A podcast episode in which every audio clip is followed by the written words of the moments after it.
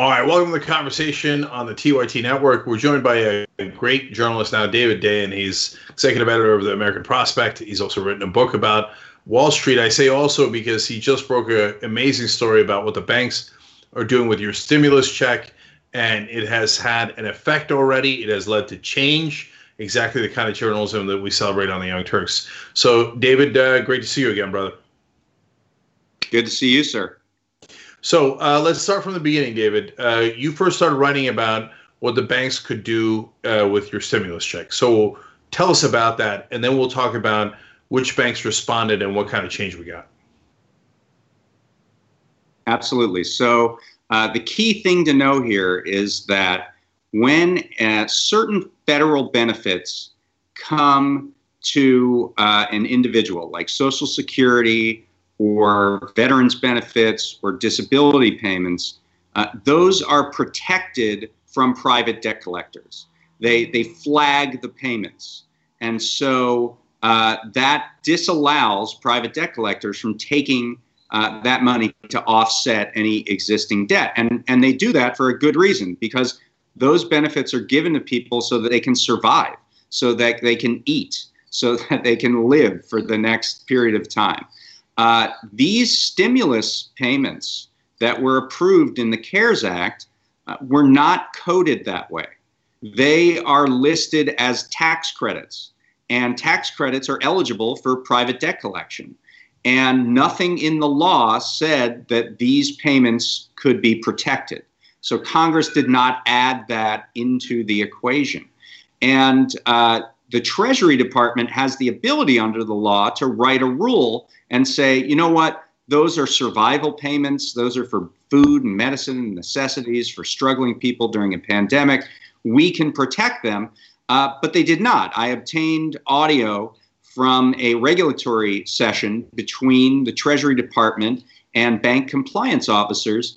And what Treasury said on there was hey, there's nothing in the law that precludes you guys, the banks, from taking that money uh, to offset an existing debt, whether it's a overdrawn account, a negative balance, uh, a consumer loan that the same individual has that uh, they're they're late on. So really, uh, they gave the green light to banks to use these payments to offset existing debts, and sure enough, that's just what happened. So um, it was. Let, let me just make sure that I understand this right. It is relatively easy to have said in the legislation that the banks cannot do this, but they chose not yep. to do it. It is easy in the legislation. Uh, in fact, uh, debt collection from federal or state agencies is prohibited within the law uh, everything but state supported, uh, state mandated child support payments. Uh, the, the federal and state agencies who are collecting a debt cannot take these payments. For some reason, Congress did not extend that to private debt collectors. And that includes banks who have debts, uh, uh, you know, outstanding with individual uh, customers, and it includes private debt collectors who might have a garnishment order where they have a judicial ruling that says we can take money out of the bank account of somebody who owes us a debt. So both of those things are actually happening. I've been focusing on what banks are doing, but private debt collectors, as I understand it, are also garnishing the stimulus payments uh, uh, through these uh, these garnishment orders. So, David, uh, then did the banks actually start garnishing the checks and grabbing them before people had a chance uh, to use them? Well, they sure did. So the uh, these CARES Act payments started to come in through direct deposit last week, and uh, I've uh, heard from people uh, with numerous instances of banks who uh, decided to take those to offset negative balances. a lot of these come in through overdraft. You know, you get hit by $35 charges if you're overdrawn on your account. They can really add up. And uh, so this was significant chunks, in some cases, all of uh, these stimulus act payments. The perhaps worst story that I heard involved USAA Bank, and USAA is a financial institution that serves veterans and military families.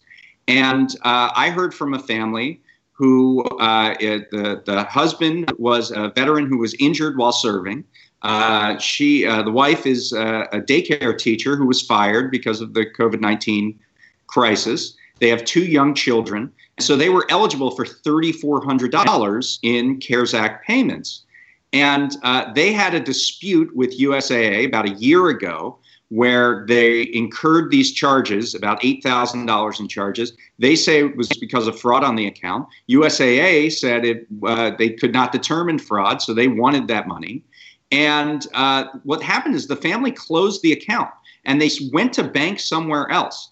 Uh, and USAA did what they call charge off. They charged off the account. And what that means, it's just a technical term that means we don't expect to ever collect any money off of this debt that we have on the account. We're not going to close it. We'll keep it open in case something happens, but we charged it off. And so, because that was the account that was listed in the IRS direct deposit information, the uh, the thirty four hundred dollars went into that USAA account and USAA took it. And uh, you know, you can track where the payments are on the IRS website. The couple found that USAA had their their money. They called up. Uh, they were told that they shouldn't have gotten into debt in the first place. Uh, and they were told that that what the USA does is they reduce these balances uh, if new money comes into the account. And they were not an isolated incident. I heard from several USAA members who had this happen to them. Uh, and the USAA admitted to me that that was their policy of, of using these stimulus payments to offset existing debt. So I wrote the story last week uh, about USAA, and, and there was a, quite a bit of public outcry, particularly from USAA uh, customers. And within several hours, they decided to reverse their policy and refund everybody who they took payments from, including the uh, couple that I talked about, the disabled veteran and his wife, uh, and the $3,400 they were due. So, David, that's just fantastic work. Uh, that is 100% because of your story. Um, it would not have happened without that story. So, but let's talk about the other aspects of what created the pressure for them. Uh, because banks and other powerful interests don't often listen to progressive journalists. There, um, did uh, other uh, veteran groups come in uh, to put pressure on them? They did. Uh, uh, Paul Rieckhoff's group, Common Defense, did did pick this up. I should say that the New York Times also reported out this story and found some USAA members. So uh, there there was you know uh, uh, several people who were working on this um, you know, I, I thought it was quite brazen that that USAA just sort of admitted to me that this is what they were going to do. This was their policy. Uh, so it didn't really take much journalism. You just write down what they said and uh, present it to people, and people self-evidently saw it as horrifying. And what I heard the most, you know, through social media and and and through contacts with me, were people who were 20-year, 25-year, 30-year members of USAA saying, I'm going to cancel my account if you don't turn this around. And, and you know, I do think that that it's not progressive journalism, it's their own customers that get the attention of, of, of a bank like USAA. Right. But if it's not in the media, uh, those people would usually suffer alone, not realizing it's happening to other people and not be able to effectuate change. So uh, now let's talk about other banks. Uh, have other banks also uh, garnished people's stimulus checks? Yes, absolutely. Um, uh, uh, another uh, minor success story is a company called Radius Bank. a customer there just made a query asking, "What is your policy regarding these these payments?" And the customer service rep said, "Yeah, we will reduce them if if it's there's a negative balance on the account." And I asked Radius Bank about it, didn't hear back, wrote the story. Uh, that Radius Bank was another one that was was uh, poised to take these payments, and then Radius Bank got back to me and said they they would reverse it, uh, the, the change the policy. U.S. Uh, bank, which is one of the largest in the country, the fifth largest commercial bank in the country, uh, they were taking payments until uh, we contacted them. Uh, they reversed it, but in kind of a, a, a, weird way. They said, well, we will not cause any charges to any accounts for overdraft after passage of the CARES Act. Well, I talked to some people who had overdraft charges prior to that, uh, and they were they still have not been able to retrieve their money from U.S. Bank, you know, uh, involved with uh, payments that were overdraft fees that were given, you know, before passage of the CARES Act. So um, this is not just uh, are there other banks. This is still ongoing. And uh, really, those three are the tip of the iceberg. This is really at the discretion of, of every bank in America. And there are about 4,500 of them. I'm only one guy. I haven't called all of them. But this is still at their discretion. The Treasury has the ability to protect these payments. They have decided not to do so. And so it's every bank for themselves. And uh, they could, you know, decide that uh, nobody's going to catch them and, and they can take the reputational risk and they can just go ahead and do this. Uh, I, I, don't know why they would for you know a relatively small amount of money in the greater scheme of things for them, but a vital uh, payment and amount of money for an individual. Uh, but uh, th- this appears to still be happening, and it, it will continue to happen until uh, Congress or the Treasury Department fixes this. Yeah, well, I know why they do it. It's uh, a culture created by the stock market that you must maximize profit. It's also what fiduciary responsibility they would say, and so the culture is take, take, take, take everything you can possibly take from your own customers. Right. Uh, and the other so, thing I would say, and this is not a defense of banks because I would never do that, is that you know a lot of these systems are automated. So a payment comes into an account that has a negative balance, and they just take the payment. I mean, that's just what's done because the payment isn't flagged. The payment isn't. It, there's nothing attached to the payment that associates it any differently from a regular tax refund, right? It, it just comes in from the t- from the IRS, just says IRS payment on it, so they reverse it. So it takes some doing for them to get their systems up and running and to realize, oh, these are the these stimulus payments. They're supposed to go towards people's food and, and, and medicine and necessities. Uh, and and figure that out. So I'll give I'll cut them a little bit of slack. But when they say it's their policy to take this money, that's when I I get a little furious about this whole situation because uh, the, these you know the, the the couple that lost thirty four hundred dollars initially from USAA they said that money was going to rent and that money was going to medicine for their young child.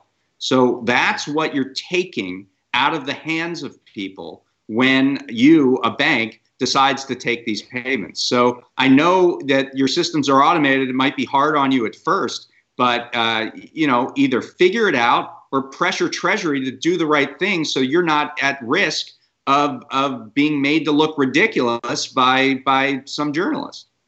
So we then go to the Treasury uh, that uh, is causing the problem in the first place. And that's run by Steve Mnuchin.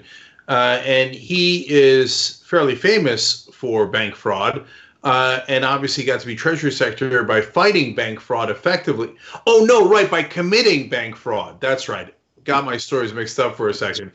Uh, so tell us about Mnuchin's backstory, which might inform why he's made this decision. Well, weirdly, I wrote a book called Fat Cat, the Steve Mnuchin story. I co-wrote it with uh, a, a, writer named Rebecca Burns, and it came out last year. Uh, that that sort of you know prefigured this.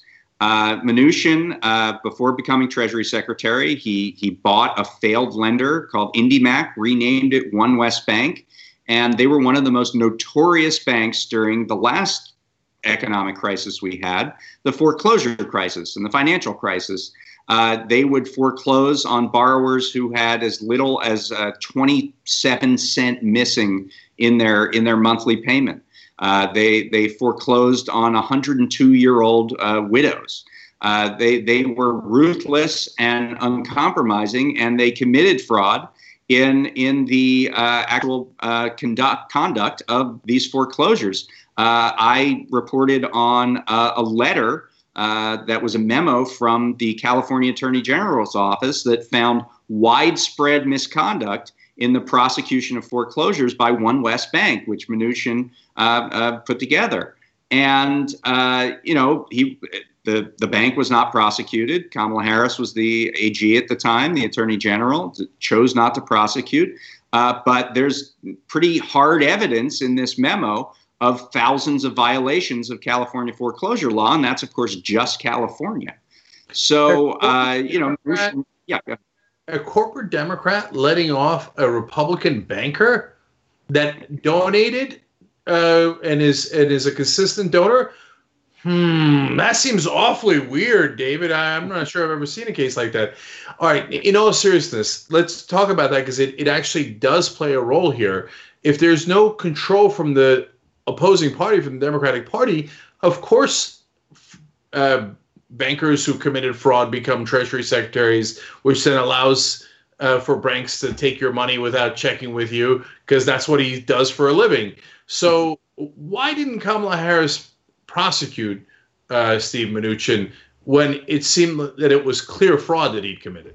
She, she's never given a good answer on that. Uh, the best answer that she's given is uh, that we looked at the evidence and this was a decision that my office made as if she had no agency in the decision, like it was the office furniture that made the decision or something. Uh, it makes absolutely no sense, but um, uh, it, there's there's never been a satisfactory answer to that, and uh, and as a result, as you say, this is someone who could have been disgraced by all the fraud that his bank was committing. Instead, he becomes the Treasury Secretary. Uh, my reporting shows that Mnuchin was made aware of this situation in a phone call with Sherrod Brown, who's the chair or the ranking Democrat on the Senate Banking Committee on April 1st. It, it, you know, this is three weeks ago, uh, going on three weeks ago, uh, that he knew that this was a problem and that this was going to happen. And uh, Mnuchin on that call said he was unaware of the situation at that point, which is a week after the CARES Act passed. So he didn't even know, even though he negotiated the CARES Act, he didn't even know that this was uh, a possibility and uh, clearly has done nothing about it since. Uh, meanwhile, we have all these stories. Now, the Washington Post reported today that the Treasury Department is now looking into this, even though they knew about it for almost three weeks. Uh, clearly, the, uh, the, the, the, public pressure is sort of getting to them a little bit. But, uh, you know, these are Mnuchin's friends, let's face it. Uh, the, the, the banking industry is, is people that he associates with. He has you know, taken a very bank friendly line while uh, at Treasury in terms of regulations, cutting back on, on various regulations under the Dodd Frank law. And, uh, you know, this is just another example of being uh, far more uh, giving and generous to the banks than to uh, the actual people uh, who, who need these payments. So I want to stay on the the loyal opposition for a second, but I, I don't want to be too glib. So real quick, I mentioned in passing a donation from uh, Mnuchin to Kamala Harris. Did he donate to Kamala Harris? Yes, yes, he did. Uh, and, and uh, that was for her first Attorney General campaign, which I believe was in 2010. Uh, this memo that I got was, uh, I believe, sometime around 2013, although that number might be wrong. I don't quite remember. But it was in the first term that uh, Mnuchin donated to get Harris into office. Okay, so this is exactly what's wrong with the system. So Kamala Harris right now, one of the top uh, potential picks for uh, Joe Biden uh, for VP if uh, she's on the ticket. Well, there goes any criticism of Steve Mnuchin. Uh, I mean, not just in this particular case, David, uh, with this story that you broke, but would the Biden Harris team have a leg to stand on if they were to criticize how the Treasury has handled any of these bailouts? I mean, certainly, I mean, banking uh, in general uh, hasn't exactly been Joe Biden's strong suit. Um, and, uh, you know, we have a, a bailout uh, that is being conducted through the Treasury Department and the Federal Reserve that is just absolutely massive. I mean, what are we talking about here? We're talking about $1,200 per person payments to individuals. So that's $1,200. Uh, the Treasury Department has put together a $4.5 trillion lending fund. The Federal Reserve has put it together. They're using 450 billion uh, from the Treasury that was approved in the CARES Act uh, to to aim that cannon at the largest corporations in America. This is a wildly disproportionate response. Uh, there are very few strings attached to that money. And uh, we have individuals fighting with their banks for $1,200 while Boeing or um, American or United Airlines or some giant hotel chain or some giant restaurant chain is going to walk up to the Federal Reserve, say, put their hand out and and and get mounds of cash thrown into it uh, at at their heart's desire. So uh, the the disproportionality of this response is uh, is very important. Uh, it, it's worth scrutiny. Uh, and you know, if you have uh, a, a, Treasury Secretary who once donated to someone on the ticket on the Democratic side, it does tend to to hinder what that response can be. Yeah. So, um, and this is part of why we have government that's out of control because we have one side that's out of control, another side that institutionally is not used to checking them. So it leaves it up to journalists like David to break the story. I'm glad the New York Times followed up. I'm glad the Washington Post followed up. That doesn't often happen, so it's great that they did. So I, I guess let's leave it uh, uh, on on the last question of what to do going forward. Obviously, pressure Treasury, we get that. But if you're a consumer out there and and you got money in Bank of America or wherever it is, how can you make sure that that your bank, whichever one it is, is not going to garnish it? I mean, you, you should you should let me know. you should should email me. Um, uh, contact your your members of Congress uh, who would want to know about this, and they've obviously been responding uh, to some of their constituents having this happen to them. Uh, I believe even Harris has written a letter to Mnuchin about this situation. So, um, uh, you know, it, it's recognized that this payment was intended by Congress to go to you. So, uh, uh, you know, contact whoever you can that you think might be able to, to get the word out about this because obviously what we've seen is that banks are a bit responsive to pressure on this particular issue. Okay, uh, everybody check out uh, David's great work at the American Prospect. Support the American Prospect so they could do work like this. Uh, and thank you uh, for for your uh, excellent reporting on this, David. Really appreciate it. Okay, Cenk. Thank you very much.